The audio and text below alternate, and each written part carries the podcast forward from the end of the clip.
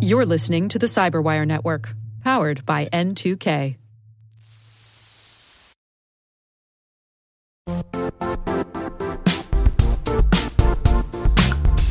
The IT world used to be simpler. You only had to secure and manage environments that you controlled.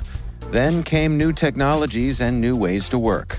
Now, employees, apps, and networks are everywhere. This means poor visibility, security gaps, and added risk. That's why Cloudflare created the first ever connectivity cloud. Visit cloudflare.com to protect your business everywhere you do business.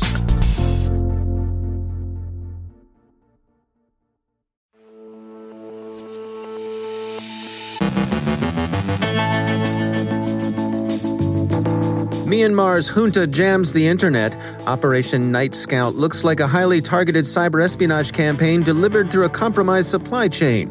SonicWall Zero Day is being actively exploited in the wild. Strange U and Random U are filling a niche in the criminal to criminal market. Ben Yelin ponders whether the SolarWinds attack can be considered an act of war. Our guest, Jamie Brown from Tenable, on the National Cyber Director position and what it means for the Biden administration. Another data breach is associated with the Accellion FTA, and it's Groundhog Day, campers.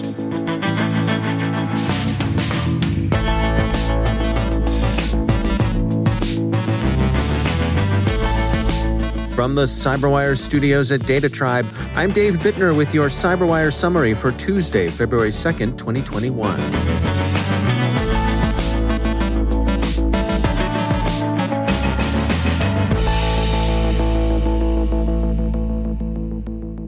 The internet has gone down throughout much of Myanmar, Cyberscoop reports.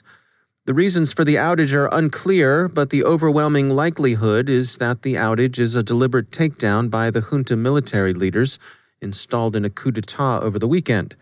Internet usage dropped by a good 75% Sunday, according to observations tweeted by NetBlocks, an NGO that operates an internet observatory. NetBlocks says, quote, the pattern of disruption indicates centrally issued telecom's blackout order. Internet jamming has become a familiar feature of the contemporary style of coup d'etat. It's what seizing the newspapers would have been in 1850, what taking over the radio station would have been in the 1930s. ESET researchers have outlined a recently discovered software supply chain attack that's inflicting surveillance malware on online gamers who use Nox Player, an Android emulator used mostly to play mobile games on PCs. The security firm says that several distinct malware strains are being delivered to users in the form of maliciously crafted software updates. Two of the strains in use are familiar GhostRat, which is a keylogger and collector of other sensitive information, and Poison Ivy Rat, which appeared as a secondary infection. The producer of Nox Player, Hong Kong headquartered BigNox, told ESET that it hadn't been compromised itself and didn't avail themselves of the help the boys and girls from Bratislava offered. The campaign shows no signs of monetization, which leads ESET to conclude that some form of espionage is the point of the effort. They're calling the campaign Operation Night Scout. It seems to be a highly targeted campaign. ESET's telemetry told them that about 100,000 of their users had Nox Player installed, but of that group, only five were pushed a malicious update. The victims were in Hong Kong, Taiwan, and Sri Lanka. What the operators behind Night Scout are after is mysterious. ESET said it was unable to find any correlations among the victims. NCC Group reports finding evidence that the recently discovered SonicWall Zero Day is now being actively exploited in the wild. They advise users to pay close attention to their logs. NCC Group is reluctant to share detailed indicators and warnings but they suggest keeping an eye out for source IPs hitting management interfaces you would not expect. SonicWall says it expects to have a patch available today. Microsoft has been tracking the emails sent by the criminal infrastructure represented by Strange U and Random U, which Redmond says is robust enough to seem legitimate to many mail providers, while flexible enough to allow the dynamic generation of new domain names and remain evasive. It's sending out about a million malware carrying emails a month. The infrastructure seems to be filling the criminal to criminal market gap that the Necurs botnet takedown temporarily opened. Microsoft says this proves that attackers are highly motivated to quickly adapt to temporary interruptions to their operations. The infrastructure as a service initially was seen delivering commodity malware, but since September it's risen in the criminal status system, having been adopted in September by both the Dridex and TrickBot operators. The cyber espionage campaign associated with the software supply chain for SolarWinds Orion platform remains under investigation, with postmortems turning to fixes and might have beens. A Security Boulevard piece sketches an outline of third party security programs. FCW reports that prospective Homeland Security Secretary Mayorkas promised to review upgrades of the department's Einstein system, and ProPublica wonders why the U.S. government shelved the In Toto system it paid for. Vulnerabilities in Accellion software, exploited earlier against data belonging to New Zealand's central bank and the Australian Securities and Investments Commission, has now hit the state auditor of the state of Washington, compromising the personal information of more than a million and a half people who'd contacted the state about unemployment assistance. The state auditor is notifying victims and offering the usual sorts of help like credit monitoring. Accellion says the vulnerabilities lie in an old legacy version of its product, Accellion FTA, that's now approaching end of life. The vendor says all known issues have now been patched and mitigation is underway. The incident has attracted a lot of attention from the security industry. And finally, hey, hey, hey, happy Groundhog Day. The word from our Pennsylvania desk is that Punxsutawney Phil, in a socially distanced virtual ceremony from Gobbler's Knob, indeed saw his shadow. It spooked him, and so we've got six more weeks of winter. So hold off on spring until St. Patrick's Day or thereabout, campers. It's cold out there.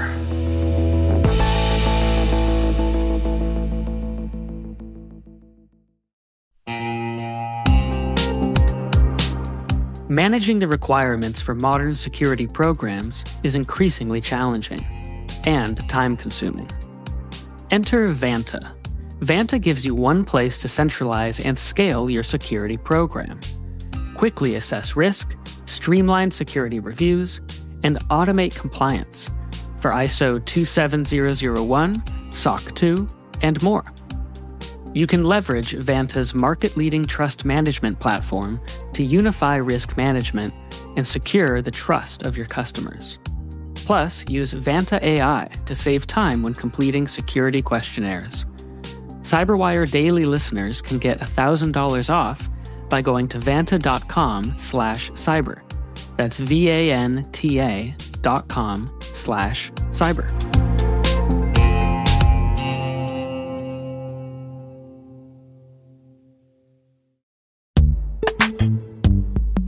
In the dynamic world of enterprise security, identity architects and IT leaders face a major challenge. Growth by repeated acquisitions multiplies the complexity of everything. Multiple IDPs, MFA providers, policy engines that all need to coexist. This can lead to fragmented user identities and policies that create security vulnerabilities and add access friction. Strata Identity solves this. Now you can decommission unneeded IDPs and consolidate the ones you'd like to keep without rewriting apps or disrupting users, engineers, and app owners. Plus, Strata's modular architecture makes it easy to integrate with any identity provider without manual maintenance and coding. Join the ranks of cybersecurity leaders using identity orchestration Visit strata.io slash cyberwire, share your top identity security priorities, and receive a pair of complimentary AirPods Pro. Offer valid for organizations with over 5,000 employees. Step into a new era of identity management at strata.io slash cyberwire.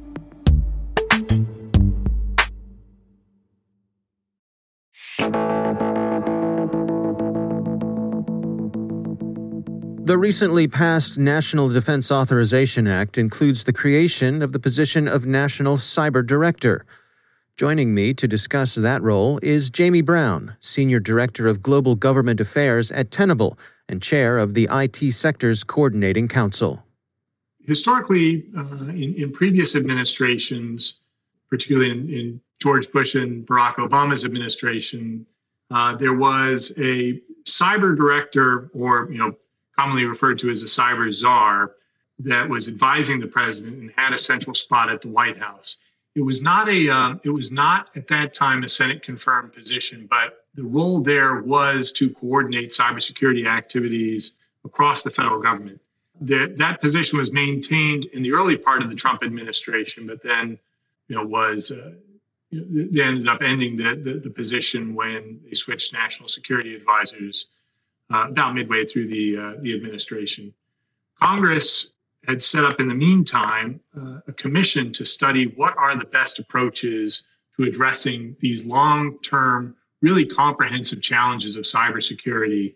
And one of the key recommendations they made was we really do need to not only reinstall that position of the National Cybersecurity Director, but make it a, a permanent Senate confirmed position.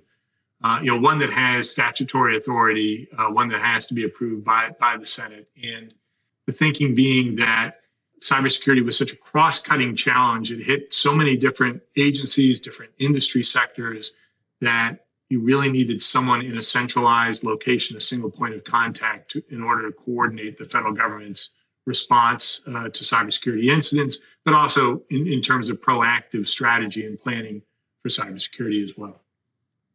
I've seen some reporting that um, President Biden is um, likely to appoint Jen Easterly to this position. Right. Is that is that still where where things are tracking? And what's your take on her?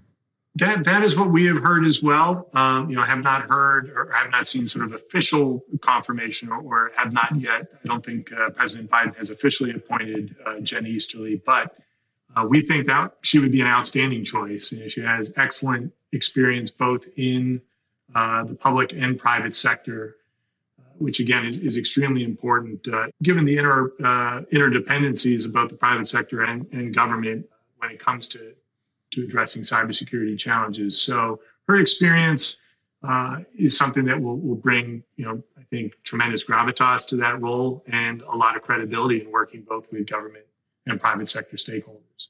I think this this SolarWinds compromise has opened our eyes to a lot of important uh, activities that have to take place. And, and, one of the key areas that we hope that the National Cyber Director will focus on uh, to be better prepared for future type attacks is pushing through a risk based vulnerability management approach throughout the government. And then prioritizing the way that you go about remediating the gaps or the vulnerabilities that you have based on real time contextual factors. Uh, you know, what is the severity of, of a given uh, vulnerability that you have in your systems? How important is it with respect to where it is, you know, located within your systems? And then, you know, also is that type of uh, vulnerability currently being attacked by bad actors? You know, all these things are going to be extremely important moving forward, both to, to mitigate you know, against current attacks, but also to be prepared for, for future ones. That'll be a key role of the cyber director as well. That's Jamie Brown. He's Senior Director of Global Government Affairs at Tenable.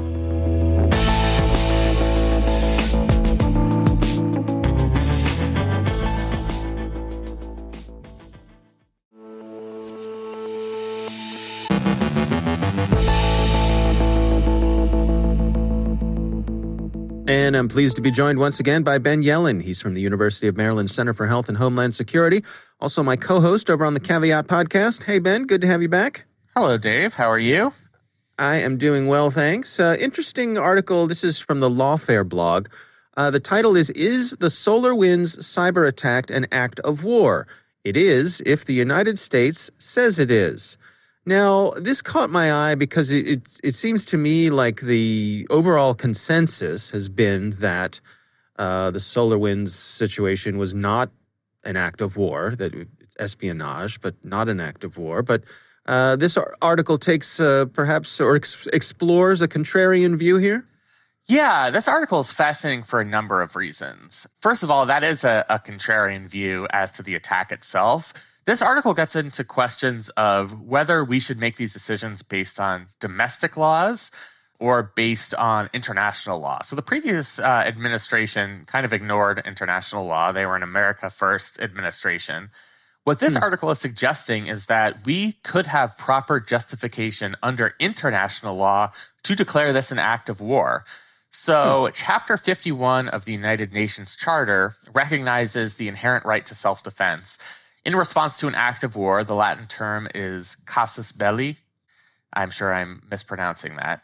Uh, but basically, if if you are attacked in a surprise attack, international law justifies a response.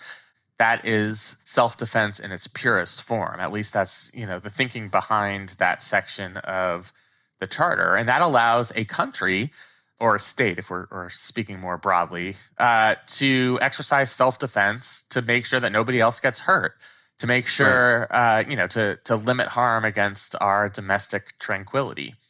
Uh, yeah. Uh, and that's what this article is, is encouraging that um, we should consider this an act of war under international law, akin perhaps to something like Pearl Harbor, where there hmm. was a surprise attack on our physical infrastructure. Um, I don't think anybody would dispute that that was an act of war if you know solar wind as a cyber attack was as extensive as is reported, certainly the impact on our critical infrastructure could be potentially just as severe. Um, hmm. So it's just a, a, a, really interesting article. I think using international law in some quarters is pretty disfavored in this country, just because you know there's kind of a skepticism of why should we be listening to these you know these international bodies that why you know why should they carry the force of law? Who elected them? Mm-hmm. but you know i think you put, put yourself on firmer ground on the world stage if you can justify your actions and it seems like we're going to take actions in response to this attack using a, a portion of the un charter. So i just thought it was a, a really interesting argument.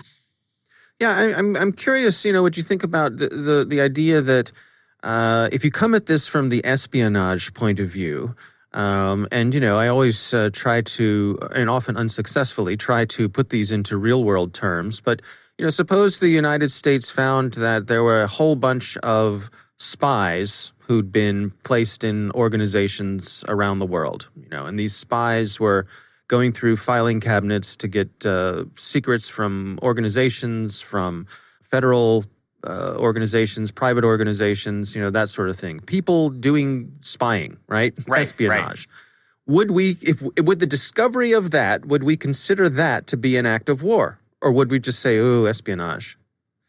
I mean, I guess there's a different espionage isn't uh, to the same extent an act of war. Uh, right. Nobody dies. That, yeah. Right. It wouldn't meet that definition under the UN Charter.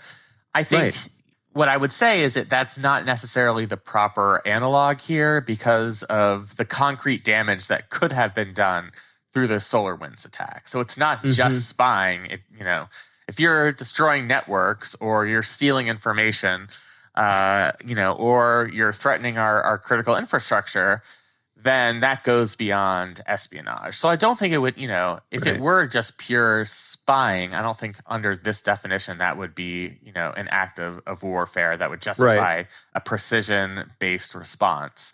Um, what if the th- spies were leaving pipe bombs in the filing cabinets behind? Right. Exactly. Like exactly. I mean, yeah. that's that. That's the scenario that I think we have to consider, and I think that's uh-huh. sort of the perspective of the Biden administration. We don't know exactly what they're going to do, to respond to this attack, but early indications are that they see it as sort of, if not a quasi uh, act of aggression, an act of aggression, and that it will justify a uh, precision based response. Um, right, worthy so yeah, of some response. Mm. Absolutely. Mm-hmm. Yeah.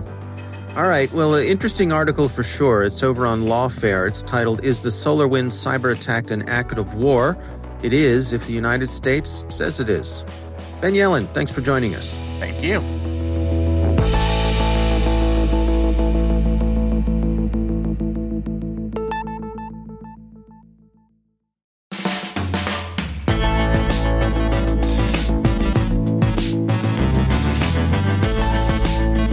And that's the Cyberwire. For links to all of today's stories, check out our daily briefing at thecyberwire.com. And for professionals and cybersecurity leaders who want to stay abreast of this rapidly evolving field, sign up for CyberWire Pro. It'll save you time and keep you informed. Bring out your best. Listen for us on your Alexa smart speaker, too. The CyberWire podcast is proudly produced in Maryland out of the startup studios of DataTribe, where they're co building the next generation of cybersecurity teams and technologies. Our amazing CyberWire team is Elliot Peltzman, Puru Prakash, Kelsey Bond, Tim Nodar, Joe Kerrigan, Carole Theriault, Ben Yelin, Nick Veliky, Gina Johnson, Bennett Moe, Chris Russell, John Petrick, Jennifer Eiben, Rick Howard, Peter Kilpie, and I'm Dave Bittner. Thanks for listening. We'll see you back here tomorrow.